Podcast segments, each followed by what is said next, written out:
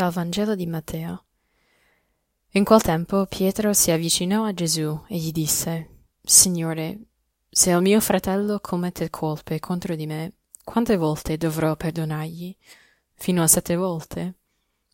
E Gesù gli rispose, Non ti dico fino a sette volte, ma fino a settanta volte sette. Per questo il regno dei cieli è simile a un re che vuole regolare i conti con i suoi servi Aveva cominciato a regolare i conti quando gli fu presentato un tale che gli doveva diecimila talenti. Poiché costui non era in grado di restituire, il padrone ordinò che fosse venduto lui con la moglie, i figli e quanto possedeva, e così saldasse il debito. Allora il servo, postrato a terra, lo supplicava dicendo Abbi pazienza con me, e ti restituirò ogni cosa. Il padrone ebbe compassione di quel servo, lo lasciò andare e gli condonò il debito. Appena uscito, quel servo trovò uno dei suoi compagni che gli doveva cento denari. Lo prese per il collo e lo soffocava dicendo Restituisci quello che devi. Il suo compagno, prostrato a terra, lo pregava dicendo Abbi pazienza con me e ti restituirò. Ma egli non volle andò e lo fece gettare in prigione fino a che non avesse pagato il debito. Visto quello che accadeva, i suoi compagni furono molto dispiaciuti e andarono a riferire al loro padrone tutto l'accaduto. Allora il padrone fece chiamare quell'uomo e gli disse Servo malvagio, io ti ho condannato tutto quel debito perché tu mi hai pregato. Non dovevi anche tu aver pietà del tuo compagno? Così come io ho avuto pietà di te. Sdegnato, il padrone lo diede in mano agli aguzzini, finché non avesse restituito tutto il dovuto.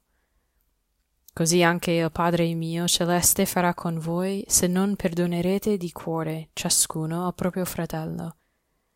Terminati questi discorsi, Gesù lasciò la Galilea e andò nella regione della Giudea, al di là del Giordano. Ecco, la parola di Dio oggi eh, è un esempio molto forte di, di, quello che forse il Signore ci sta chiedendo, uno sforzo anche grande di riconoscere quanto noi siamo legati l'uno all'altro. Ognuno di noi, peccatore e peccatrice, commette cose anche ingiuste che hanno bisogno di, di perdono, di perdonarci l'uno all'altro.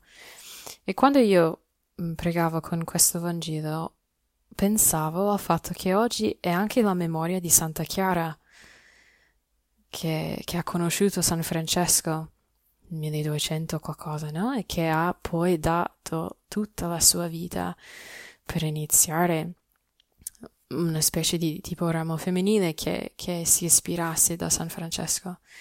Lei che ha abbracciato una vita povera, oggi festeggiamo anche leggendo questo Vangelo. E uno può dire sì, però Brianna come si collega? Well, Santa Chiara, una donna che ha preso poi i voti di castità, povertà, obbedienza, a questo Vangelo dove Gesù ci dà un esempio del regno di Dio per insegnarci a perdonare di cuore il proprio fratello. Questo mi ha colpito, il, il brano che dice il padrone ebbe compassione di quel servo, lo lasciò andare e gli condonò il debito.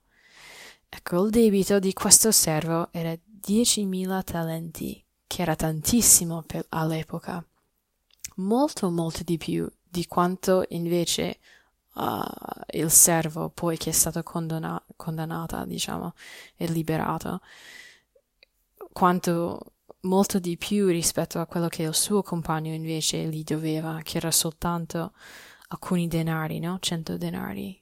Um, questo padrone che ha condonato, ha, ha liberato questo debito dal servo, i diecimila talenti, nella sua compassione ricca, molto ricca spiritualmente, materialmente è diventato più povero lui non riceverà più quei diecimila talenti dal servo, perché nel diventare lui stesso, il padrone stesso più povero, ha reso più ricco quel servo e poi se stesso nel proprio cuore, con questa compassione, con questo perdono, il perdono del debito.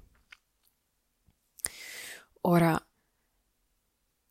noi siamo anche capaci di combinare tante cose nella nostra giornata, dal più piccolo al più grande, e spesso per mancanza di comunicazione purtroppo facciamo anche un po' male l'uno all'altro. Può, può anche essere che noi perderemo qualcosa. Qual- cosa sono questi 10.000 talenti per noi nelle relazioni più importanti o anche meno importanti che noi abbiamo nella nostra vita?